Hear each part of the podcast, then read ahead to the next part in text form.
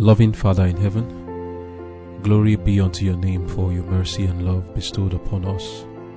We know it is not because of our righteousness or holiness, neither is it because of our goodness or faithfulness to you, but it is of the Lord's mercies that we are not consumed, and your compassions fail not, for they are new every morning, and great is your faithfulness. And today we are partaking of the faithfulness of our Lord in giving us life. Father in heaven, we want to be, be an instrument of glory to your name. We bring ourselves to you and we ask that you will consecrate us to your service, Lord. We pray, Father, for power from above, that we may be lights shining to the world. That as we receive the light from your word now, that we shall internalize it and be given the power and grace to reflect the light to the world. Please, Lord, put your words in my mouth and grant to your children who are listening the abundance of the gift of the Holy Spirit that will bring about a transformation in their lives and that will make these words that are spoken to mean something in their lives. Therefore, Lord, I pray for your Spirit also upon me that you will put those words in my mouth to be a blessing to all who listen. In Jesus' name I've prayed. Amen. Conflict and Courage, April 15. From Grave to Glory. I besought the Lord at that time, saying, I pray thee, let me go over and see the good land that is beyond Jordan, that goodly mountain and Lebanon. But the Lord was wroth with me for your sakes, and would not hear me.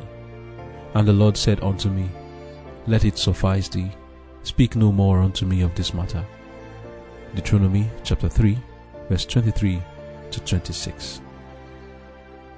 Never till exemplified in the sacrifice of Christ were the justice and the love of God more strikingly displayed than in his dealings with Moses.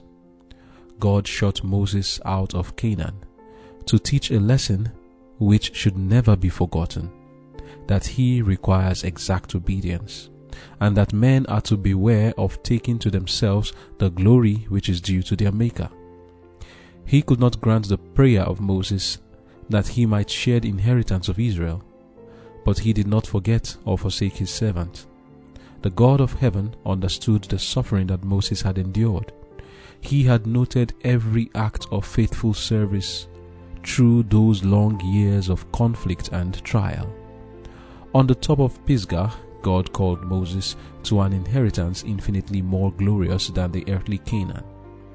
Upon the Mount of Transfiguration, Moses was present with Elijah, who had been translated. They were sent as bearers of light and glory from the Father to his Son. And thus the prayer of Moses, uttered so many centuries before, was at last fulfilled. He stood upon the goodly mountain within the heritage of his people. Moses was a type of Christ.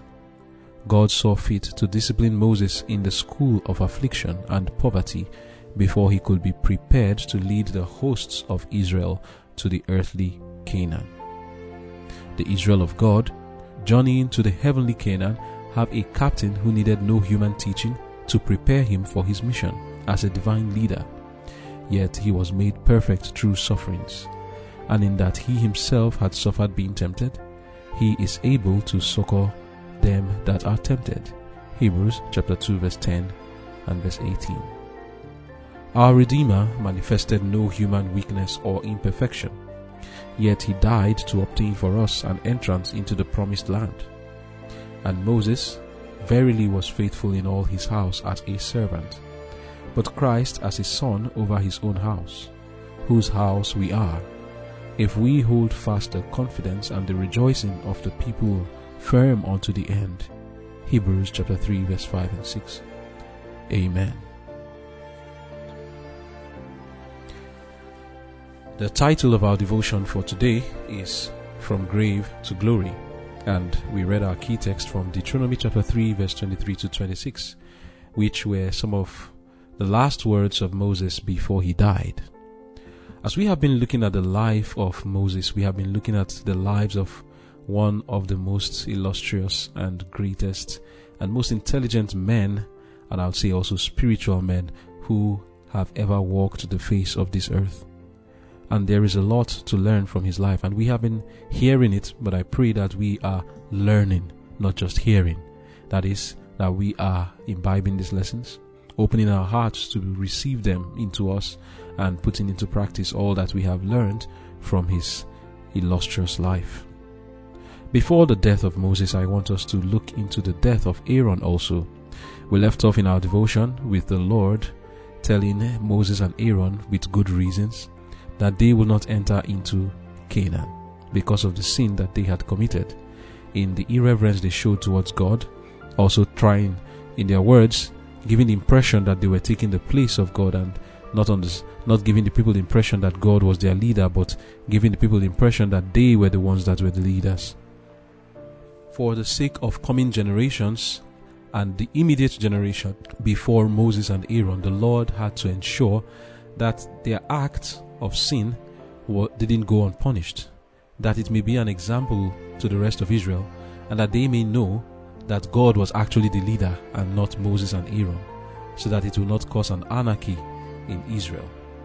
The Lord had the Lord had to uh, punish Moses and Aaron. Aaron, not long after that day, had to experience death. Numbers chapter 20, verse 22, reading down to verse 29, tells us of this account. It says, And the children of Israel, even the whole congregation, journeyed from Kadesh and came unto Mount Hor. And the Lord spake unto Moses and Aaron in Mount Hor, by the coast of the land of Edom, saying, Aaron shall be gathered unto his people, for he shall not enter into the land which I have given unto the children of Israel, because ye rebelled against the word, against my word at the water of Meribah. Take Aaron and Eleazar his son, and bring them up unto Mount Hor, and strip Aaron of his garments, and put them upon Eleazar his son. And Aaron shall be gathered unto his people, and shall die there. And Moses did as the Lord commanded, and they went up into Mount Hor in the sight of all the congregation. And Moses stripped Aaron of his garments and put them upon Eleazar his son. And Aaron died there in the top of the mount. And Moses and Eleazar came down from the mount. And when all the congregation saw that Aaron was dead, they mourned for Aaron thirty days, even all the house of Israel. Wow. A very sad ending to a life that was lived, yeah, with its ups and downs, but with faithfulness to God, nevertheless. Aaron finally died at the age of 123 years. For 40 years he had been ministering for the Lord. Since the day they came out, uh, the Lord called them to go to Egypt and speak to Pharaoh. 40 years had gone since then, and now his ministry came to an end. Reading from Patriarchs and Prophets, page 425, paragraph 3, it says uh, something that will help us to understand that Aaron and Moses had a very important quality which we also should have, and that is when we have done wrong, despise not thou the chastening of the Lord. That's what we are told. Don't despise it, embrace it, and do not murmur. And they showed an example of that when the children of Israel were told that they were not going to enter Canaan, how did they behave? Korah, Dathan, Abraham, Abiram, what did they do? They rebelled. How about that same day? They wanted to kill Joshua and uh, Caleb. The next day, some of them still rebelled against the Lord. They were always offended. But here is an example of accepting the judgment of the Lord. Moses and Aaron were dished out the same punishment that the children of Israel who had died the adults from 20 years 20 years upward they had died. The same punishment that were given to that was given to them was given to Moses and Aaron. And how did these men take it? They took it like children of God. They took it like sons of God because a son will not despise his father's chastisement. Patriarchs and prophets page 425 paragraph 3 says no rebellious feelings found a place in their hearts no expression of murmuring escaped their lips Yet a solemn sadness rested upon their countenances as they remembered what had debarred them from the inheritance of their fathers. End of quote. And this is our own example, brothers and sisters. We read the Word of God telling us that when we do wrong, we will get the consequences. Sometimes we know that when we get sick, it can be attached to some sin that we have committed. Perhaps you've gone against health reform, or you did something that you know was wrong, and when you are sick, you remember these things. Despise not thou the chastening of the Lord. Some people want to act like they are so heavy sins when they are sick, or when evil things happen to them, and they want to blame this person or blame that person, blame somebody in their uh, one of their relatives, blame somebody in the family. Why go through all of that? Here were people, Moses and Aaron, who directly knew that were it not to be for what the children of Israel did, they would not have done what they did. But you don't, you don't see them blaming anybody.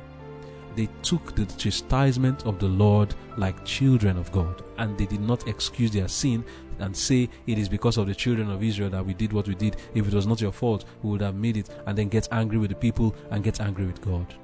We learned the lesson. Despise not thou the chastening of the Lord. Has the Lord permitted you to lose something dear to you? Because you know very well that you also have sinned against the Lord. Murmur not, do not complain, accept whatever happens to you. Do you not understand that nothing happens to you except by God's permission? Do you think that the things that are happening to us in our lives are being controlled by the devil? That is not what the Bible teaches. Even Job himself, when he got sick, the Bible made us understand that it was the devil who did it, but you don't see him mention the devil's name. The devil wouldn't have done anything to Job had the Lord not permitted it. Nothing that happens to us happens except by God's permission. I repeat, there is nothing that happens to you. Your sickness, your loss of job, even if you can see a human agent who was involved in it, like in the case of Job, there were human agents involved. The Arabians went and killed his servants and took all his flock. There were human agents involved. The Sabaeans went and killed his servants and took his camels or, or other parts of his cattle. Humans were involved, but you don't hear Job say, It is these people who did it to me. You don't hear Moses and Aaron say the same thing. That which humans were involved in, the Lord's hand was also in it. Joseph knew this and said to his brothers, You thought to do me evil, but it was the Lord who permitted it that I should save life.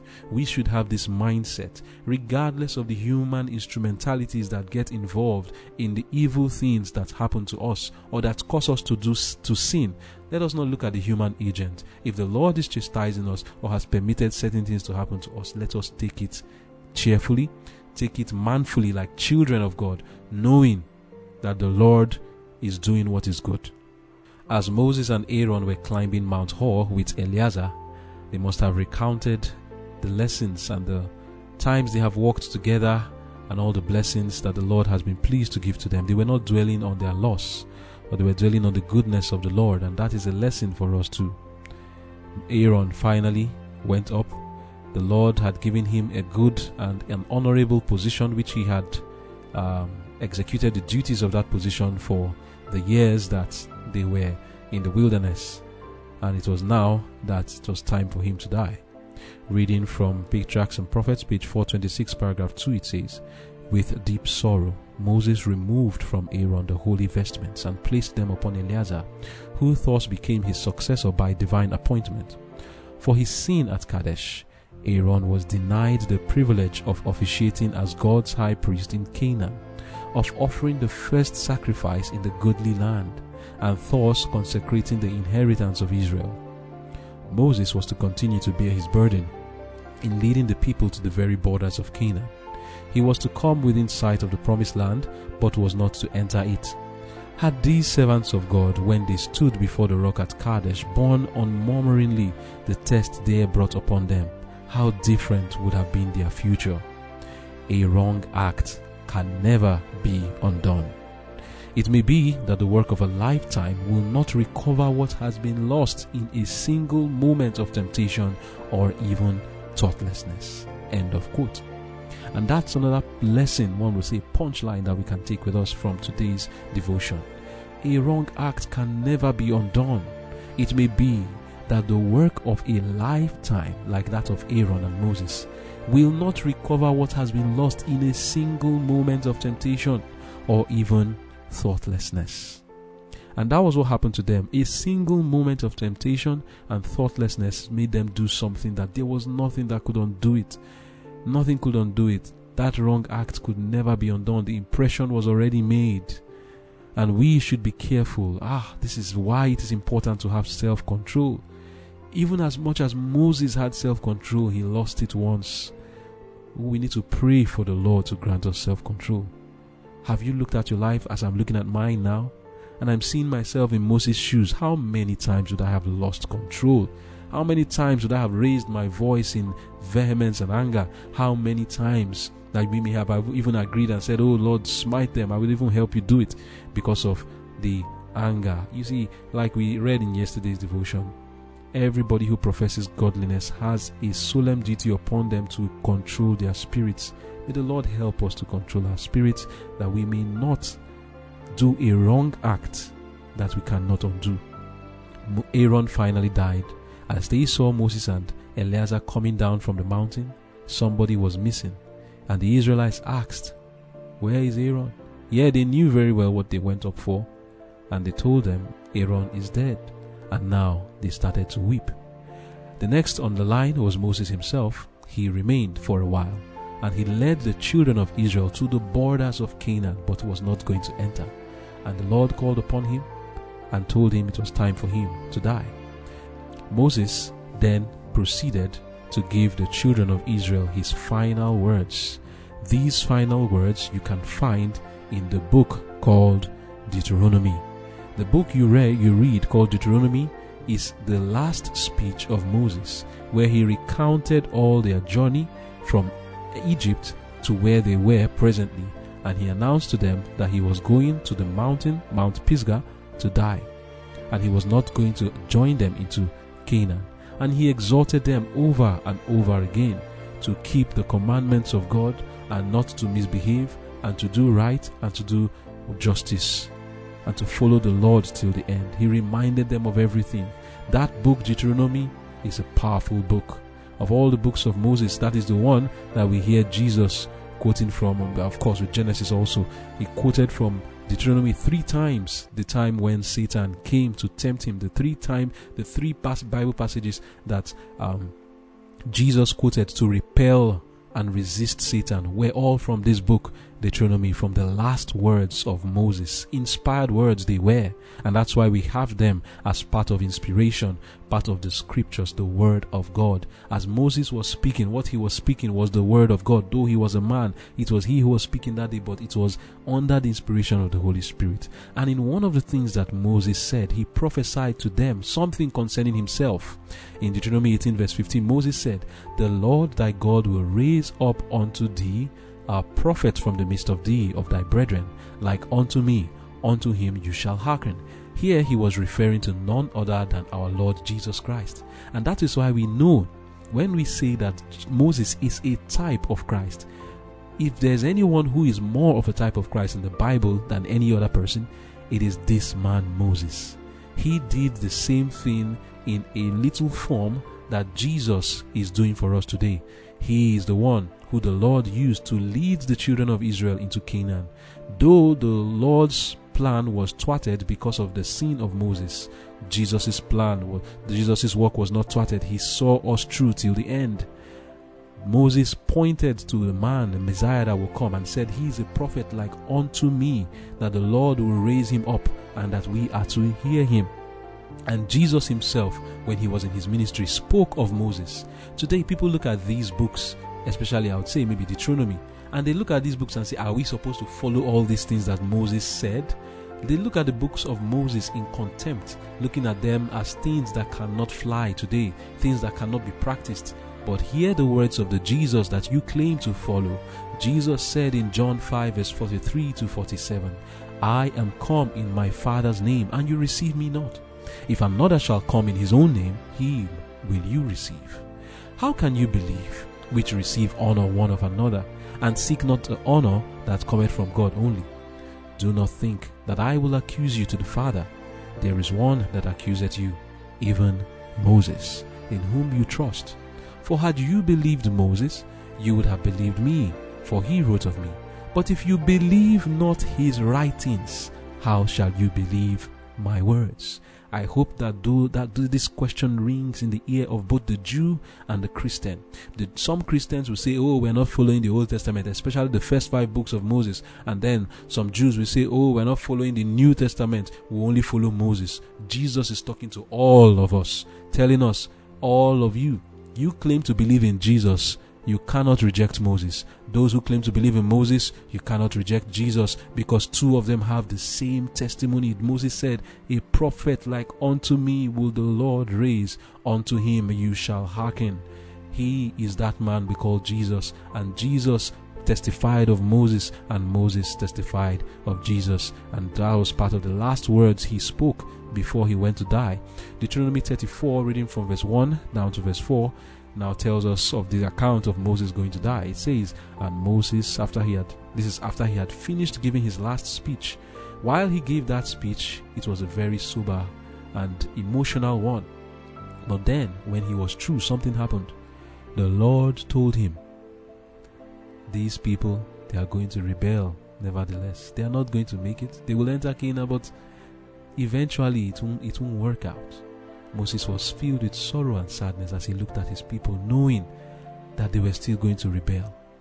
Then in Deuteronomy 34, reading from verse 1, it says, And Moses went up from the plains of Moab unto the mountain of Nebo to the top of Pisgah, that is over against Jericho. And the Lord showed him all the land of Gilead unto Dan, and all Naphtali, and the land of Ephraim, and Manasseh, and all the land of Judah, unto the utmost sea, and the south, and the plain of the and the plain of the valley of Jericho, the city of palm trees unto Zoar. And the Lord said unto him, This is the land which I swear unto Abraham, and unto Isaac, and unto Jacob, saying, I will give it unto thy seed. I have caused thee to see it with thine eyes, but thou shalt not go over thither. Behold the mercy of the Lord. God does not function by emotions. Were the Lord to function by emotions, he would have been feeling bad that Moses cannot make it this is trusted servant that he cannot make it. But the best the Lord could do was to tell him, Come and see the land. And he showed him the land and said, But you can't enter. Don't think nobody should cherish the thought in the mind that the Lord was doing these things in great pleasure because he was angry with Moses. I'm not going to allow you enter the land. No. The Lord does things reasonably. He sees the end from the beginning and he does what is best for everyone. The Lord knew that were he to allow Moses enter without punishing him, it was going to cause a great evil in Israel. And he had to do the dirty job that many people don't like to do. The Lord had to do the work that many people don't like to do to make decisions against how you feel to make decisions that are not emotional, to make decisions that are clearly for the good of everybody. It was both for the good of Moses, for the good of the children of Israel, that Moses should not enter Canaan so that it can create enough peace in the mind of the children of Israel. And other lessons that God was trying to teach the children of Israel was this that He speaks through His blessings bestowed and His blessings removed. The removing of Moses and stopping him from entering, entering Canaan was for the good of Israel mostly. I read now from the book Patriarchs and Prophets, page 470, paragraph 1 and 2. It says, As the people gazed upon the aged man, so soon to be taken from them. They recalled with a new and deeper appreciation his parental tenderness, his wise counsels, and his untiring labors. How often, when their sins had invited the just judgments of God, the prayers of Moses had prevailed with him to spare them. Their grief was heightened by remorse. They bitterly remembered that their own perversity had provoked Moses to the sin for which he must die. The removal of their beloved leader would be a far stronger rebuke to Israel than any which they could have received had his life and mission been continued. God would lead them to feel that they were not to make the life of their future leader as trying as they had made that of Moses.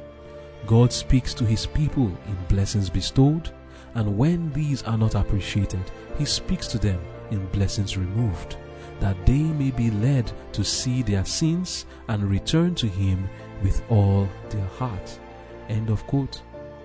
It is usually said, people never get their flowers while they can still smell them. You never know what you have until you lose them.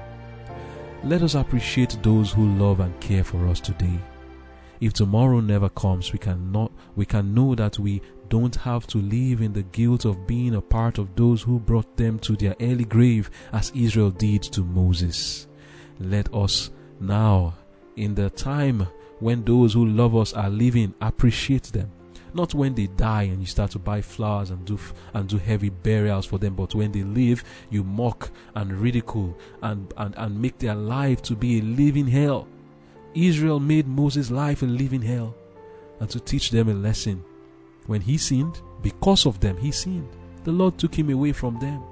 And now they were feeling guilty. Now they were feeling remorse.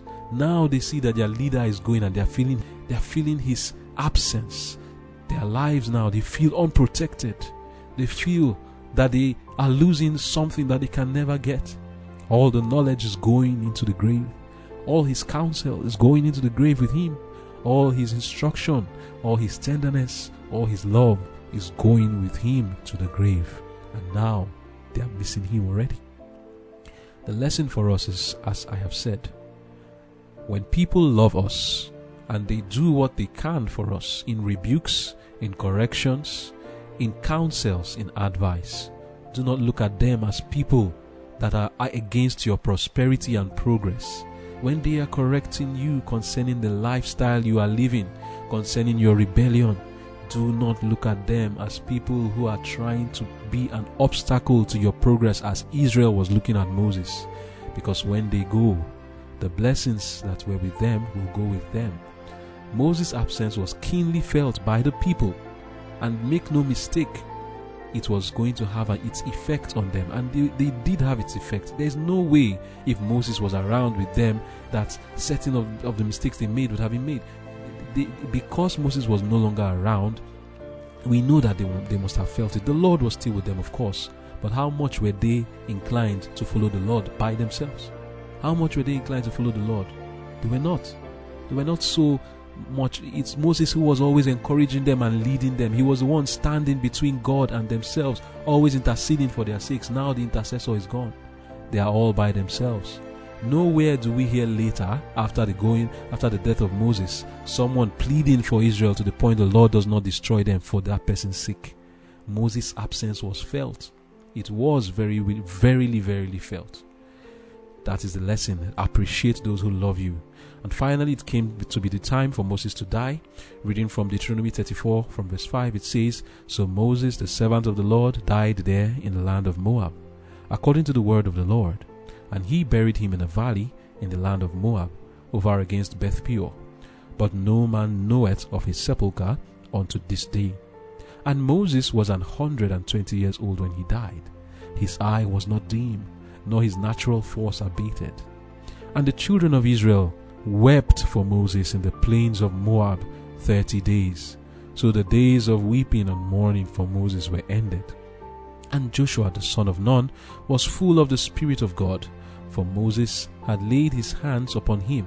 And the children of Israel hearkened unto him and did as the Lord commanded Moses. Verse 10 And there arose not a prophet since in Israel like unto Moses, whom the Lord knew face to face, in all the signs and wonders which the Lord sent him to do in the land of Egypt to Pharaoh, and to all his servants, and to all his land, and in all that mighty hand, and in all the great terror which Moses showed in the sight of all Israel.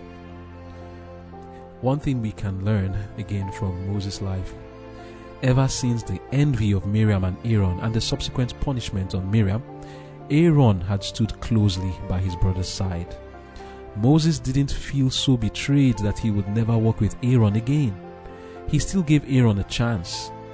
They both were together when Israel rebelled and refused to go into Canaan.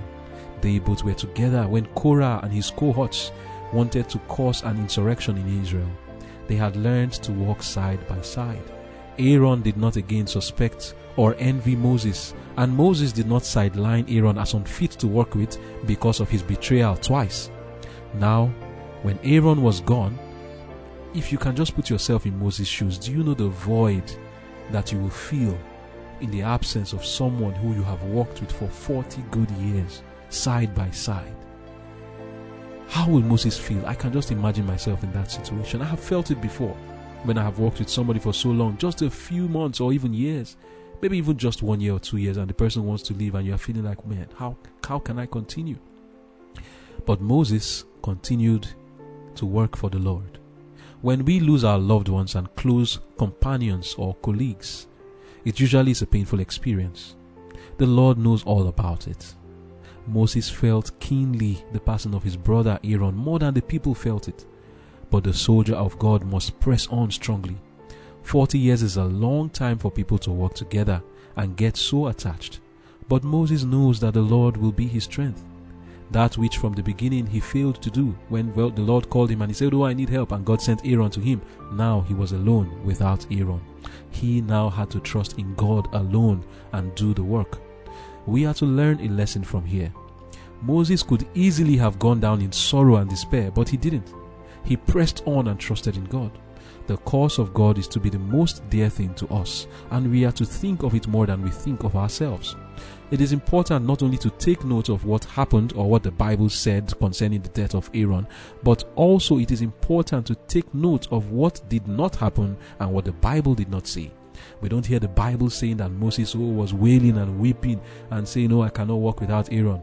We don't hear the Bible saying that Moses was in so much despair that he couldn't walk any further. No, Moses trusted in God. After the death of Aaron, he continued to lead the children of Israel till they got to the borders of Canaan by trusting in God. Like I said, putting myself in Moses' shoes, I can easily see myself lonely and perhaps finding no joy in the work anymore. But this is where our faith needs to increase and climb up higher to the heavens, drawing even greater strength from God to do exploits for Him. No man is indispensable, only God is indispensable.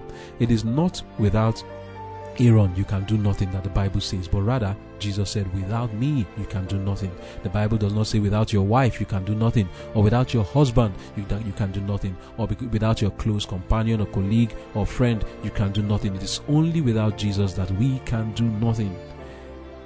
Also, the children of Israel entered Canaan without Moses. They were able to enter without him by trusting in God.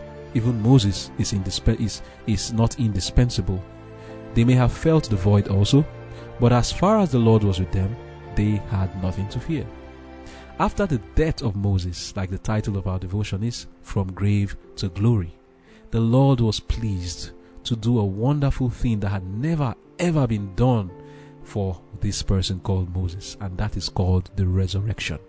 In the Jude chapter 1 verse 9 we are told, Yet Michael the archangel, when contending with the devil, he disputed about the body of Moses, does not bring against him a railing accusation, but said, The Lord rebuked you. Hmm.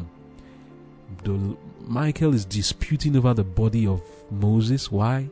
What is the Lord doing with a dead body? Of course, it doesn't have anything to do with the dead. The Lord said, I am the Lord and the God of the living, not the God of the dead. So here in Jude 1 verse 9 is being pointed to us the resurrection of Moses.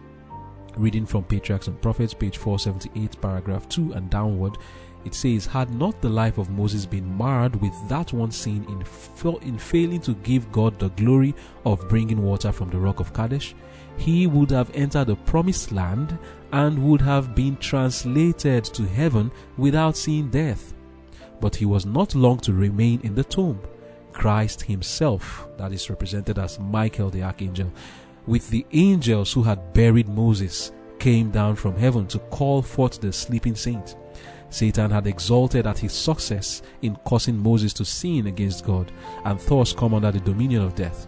The great adversary declared that the divine sentence, Dust thou art, and unto dust thou shalt return, that's in Genesis 3, verse 19, gave him possession of the dead.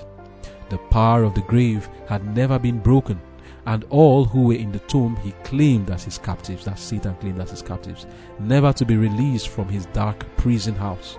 For the first time, Christ was about to give life to the dead. As the Prince of Life and the Shining Ones approached the grave, Satan was alarmed for his supremacy. With his evil angels, he stood to dispute an invasion of the territory that he claimed as his own. He boasted that the servant of God had come, had become his prisoner. He declared that even Moses was not able to keep the law of God, that he had taken to himself the glory due to Jehovah, the very sin which had caused Satan's banishment from heaven and by transgression had come under the dominion of Satan.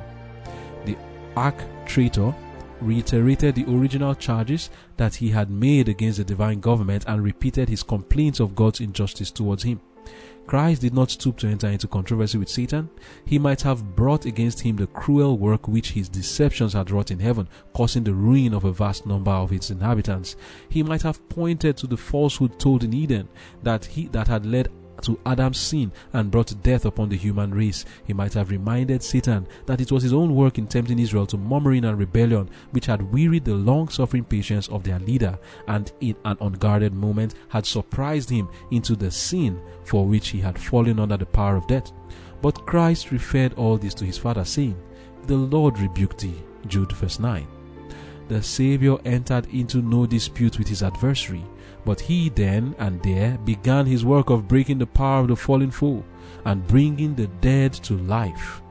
Here was an evidence that Satan could not controvert of the supremacy of the Son of God.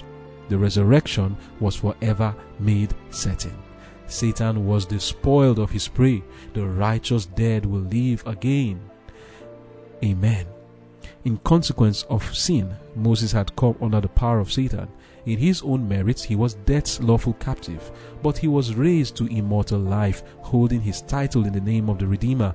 Moses came forth from the tomb, glorified, and ascended with his deliverer to the city of God. End of quote. Amen. And the testimony to the resurrection of Moses is seen when Jesus was on the Mount of Transfiguration. In Matthew 17, verse 1 to 3, we read there, And after six days, Jesus taketh Peter, James, and John his brother, and bringeth them up into an high mountain apart, and was transfigured before them, and his face did shine as the sun, and his raiment was white as the light. And behold, there appeared unto him Moses and Elias, that's Elijah, talking with him. Amen. Elijah, we know, never tasted death and Moses, we know now, was resurrected. This is not the spirit of Moses, this is the real Moses resurrected to eternal life. And he and Elijah, another man who never tasted death, like just like Enoch, stood with Jesus and spoke with him. This is a testimony also against the teaching that people who die have their spirits in heaven. If that is the case, why did Jesus come to dispute with the bod- for the body of Moses if Moses was already in heaven? What was the point in coming to his physical body? And why is it only two people that we know? One never tasted death, and the second one we hear in the Bible that his body was being disputed for. Why is it these two people that appeared on the transfiguration? Why not someone else who we believe has died and his spirit is in heaven? Why not Abraham? Why not Joseph? Why not um, Adam, why not any of the holy men in the past, like even Daniel or Jeremiah? Why? Because they are dead and they know nothing. They are in the grave. The only two people we see in the transfiguration with Jesus are people who we can see very clear evidence in the Bible that they are not actually dead. They are alive. Elijah never tasted death. Moses, he was resurrected. And this is an important lesson for us. Moses eventually, though he was never supposed to taste death, he was supposed to be translated to heaven, but yet he was resurrected from grave to glory indeed. But it is a testimony to every one of us that we can also taste that experience of grave to glory. If we are like Moses, faithful in all his house, if we are like Jesus, faithful in all his house, we will also taste of the resurrection. And if we die before our Lord comes, we will move from grave to glory. But then there are still other lessons to learn from here. Like I said earlier, let us not be like those who would be buying flowers for the prophets that we used our mouths to kill, because Jesus will say unto us, like he said to the, Pharisees, to the Pharisees in Matthew 23, verse 29, Woe unto you, scribes and Pharisees, hypocrites, because you build the tombs of the prophets and garnish the sepulchres of the righteous, and say, If we had been in the days of our fathers, we would not have been partakers with them in the blood of the prophets. Wherefore you be witnesses unto yourselves that you are the children of them which killed the prophets. Fill you up the measure of your fathers, you serpents, you generation of vipers. How can you escape the damnation of hell? Wherefore, behold, I send unto you prophets and wise men and scribes, and some of them you shall kill and crucify, and some of them shall you scourge in your synagogues and persecute them from city to city, that upon you may come all the righteous blood shed upon the earth, from the blood of righteous Abel unto the blood of Zechariah son of Barachias, whom you slew between the temple and the altar. Verily I say unto you, all these things shall come upon this generation. What is Jesus referring to here? Do we have our own Moses today? Do we have people who are pointing us to the Word of God, who are trying to lead us into the right direction? That is your prophet. That is your Moses. How do you accept them? Some of us will feel like, oh, we love Jesus. We love Jesus. We sing very nice songs. All that thrills my soul is Jesus. He is more than life to me and the fairest of ten thousands. In the blessed Lord I see. Oh, really? How do you treat those whom Jesus says that if you persecute them, you are persecuting him? Were Jesus to come to your church today and do the same work that he did, were Moses to come to your house today and rebuke you the way he rebuked Israel, will you receive him? But yet we want to speak of him in flowery words. It's the same thing as garnishing his tomb we speak of Aaron in flowery words. Oh, nice people. Speak of Jesus in the same way. We're just garnishing the tombs of these prophets, claiming that we love them. But Jesus is saying to you, I will send prophets to you also. Let me see how you will treat them. With all the flowery words we speak about Jesus and Moses, how will you treat those whom the Lord sent today to do the same work that Jesus and Moses did? Oh, we will testify against ourselves or for ourselves, whether you would have killed Moses, whether you would have killed Jesus by the way you treat those who are bringing to you the same words of Moses and the same words of Jesus. Some people are disgusted when Moses talked about, and when I say Moses, I mean the commandments of God and all the things that he wrote. Some people are really irritated and they are asking, Are you telling me I should follow these things? Please get out of my face. I don't want to listen to you. I have experienced it before. Some people get offended the moment you point them to Deuteronomy 22. They point them to other instructions contained in the words that God gave to Moses. They get offended, they get irritated, but yet they claim to love Moses. But those who bring to them the words of Moses are the Moses of today. And what do they do to them? They will kill them, they will smite them with their tongue, and yet claim to be garnishing the tombs of Moses. Let us be careful that we do not do these things, and we will allow this prophecy to be fulfilled in our lives, and we will verily be the Pharisees of today. The final lesson I want us to get from this uh, devotion is concerning the burial of Moses and Aaron. The Bible says in the book of Ecclesiastes, chapter 6, verse 3 If a man begat an hundred children and live many years, so that the days of his years be many, and his soul be not filled with good, and also that he have no burial, I say that an untimely birth is better than he. So, a burial is a good thing. A good burial is a good thing. Here it says, It's good for you to have a burial. There is no more befitting burial than that which the Lord Himself did for Aaron and Moses. Reading from Patriarchs and Prophets, page 427, paragraph 2, it says, Concerning the burial of Israel's high priest, that's Aaron, the scriptures give only the simple record. There Aaron died, and there he was buried. Deuteronomy chapter 10, verse 6. In what striking contrast to the customs of the present day was this burial, conducted according to the express command of God. In modern times, the funeral services of a man of high position are often made the occasion of ostentatious and extravagant display. When Aaron died, one of the most illustrious men that ever lived, there were only two of his nearest friends to witness his death and to attend his burial and that lonely grave upon Mount Hor was forever hidden from the sight of Israel.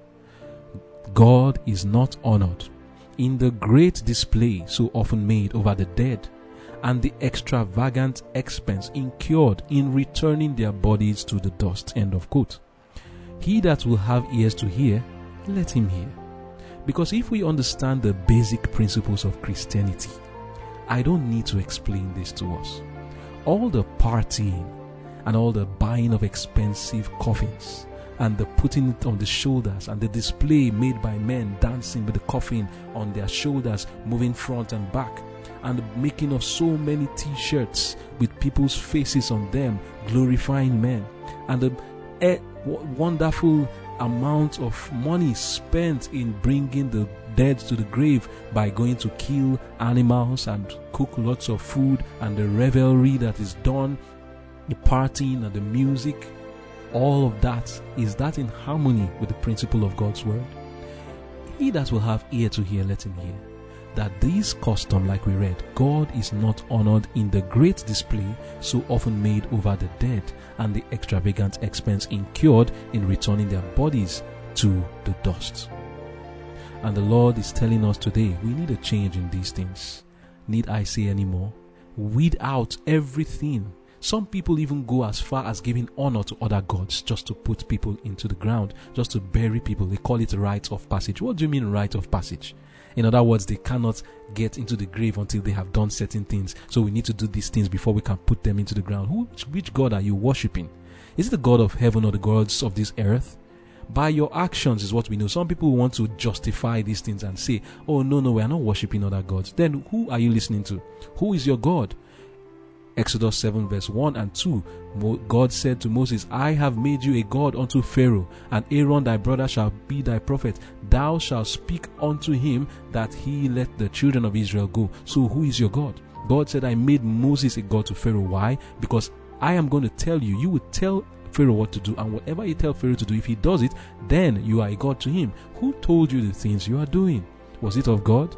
Is that how God said we should do burials? Certainly not. Therefore, if it, is, if it is not God, then who said so? Some of some people's customs and the gods of the land. So who is your God really? In a lot of the burials done, there's a lot of idolatry attached to it based on the practices that are done in the burial. A lot of idolatry is done. So let us be careful. Let us try to make amendments in these things and just to do as the burial as simple as the Lord did it. There's no need for display and there are some people who I would even commend. There are many people who, when their loved ones die, they don't wait just few hours and they don't do any partying, no eating, no drinking, no putting into the mortuary and all this kind of uh, customs and uh, ceremonies and ordinances and rituals. Just dig the ground and put the person there solemnly. That is why the Bible said it is good to go to the house of mourning than to go to the house of feasting. But not when you go for this kind of burials. I was once in a particular uh, state that I may not necessarily see, and I was asking the children, it was time for them to learn, and I told them, "Come, it's time to learn." They say, "No, I'm going for a party." I said, "Party? You're going for a party? Why are you going for a party when it's time to learn?" I said, ah, "I have to go for the party." What do you mean by party? What do you know what they were calling party? Burial. So when the Bible says it is good to go to the house of mourning than to the house of feasting, oh, it has changed these days because burials have changed to the house of feasting. It is no longer the house of mourning because that's what's going on there. Burials are not supposed to be places of feasting. It is supposed to be a place where we remember our own lives that this is where I'm going to go, and it can work to help us to rethink our own lives and make a change. These are the lessons we can learn from this devotion Remember to appreciate those who love you in giving you corrections and turning you to God. Remember also that if you are faithful to the Lord, like Moses, we will go from grave to glory. And also, we need to we need a reformation in the way that we do our burials. And there there is also the need to understand that when the Lord chastises us, if we are children of God, we should take it as sons of God and not murmur or complain concerning what the Lord has decided to judge us with. May the Lord bless us. Let us pray. Dear Father in heaven, all the lessons we have learned from here, I pray, please grant us of your Spirit that these lessons you will give us the grace to put into practice, that the policies or principles in our lives that needs to change, you will give us the grace to accept them strongly, believe them, and change in our lives. Help us, Lord, that we also will be faithful like these men, Moses and Aaron, and do your work till the end. Help us, Lord, not to bear any grudge against people who have betrayed us. Help us, Lord, to be as meek as Moses was, as meek as our Lord Jesus Christ, in fact. And help us at the end of the day that we will be in your kingdom. Thank you for hearing our prayers. In Jesus' name I've prayed. Amen.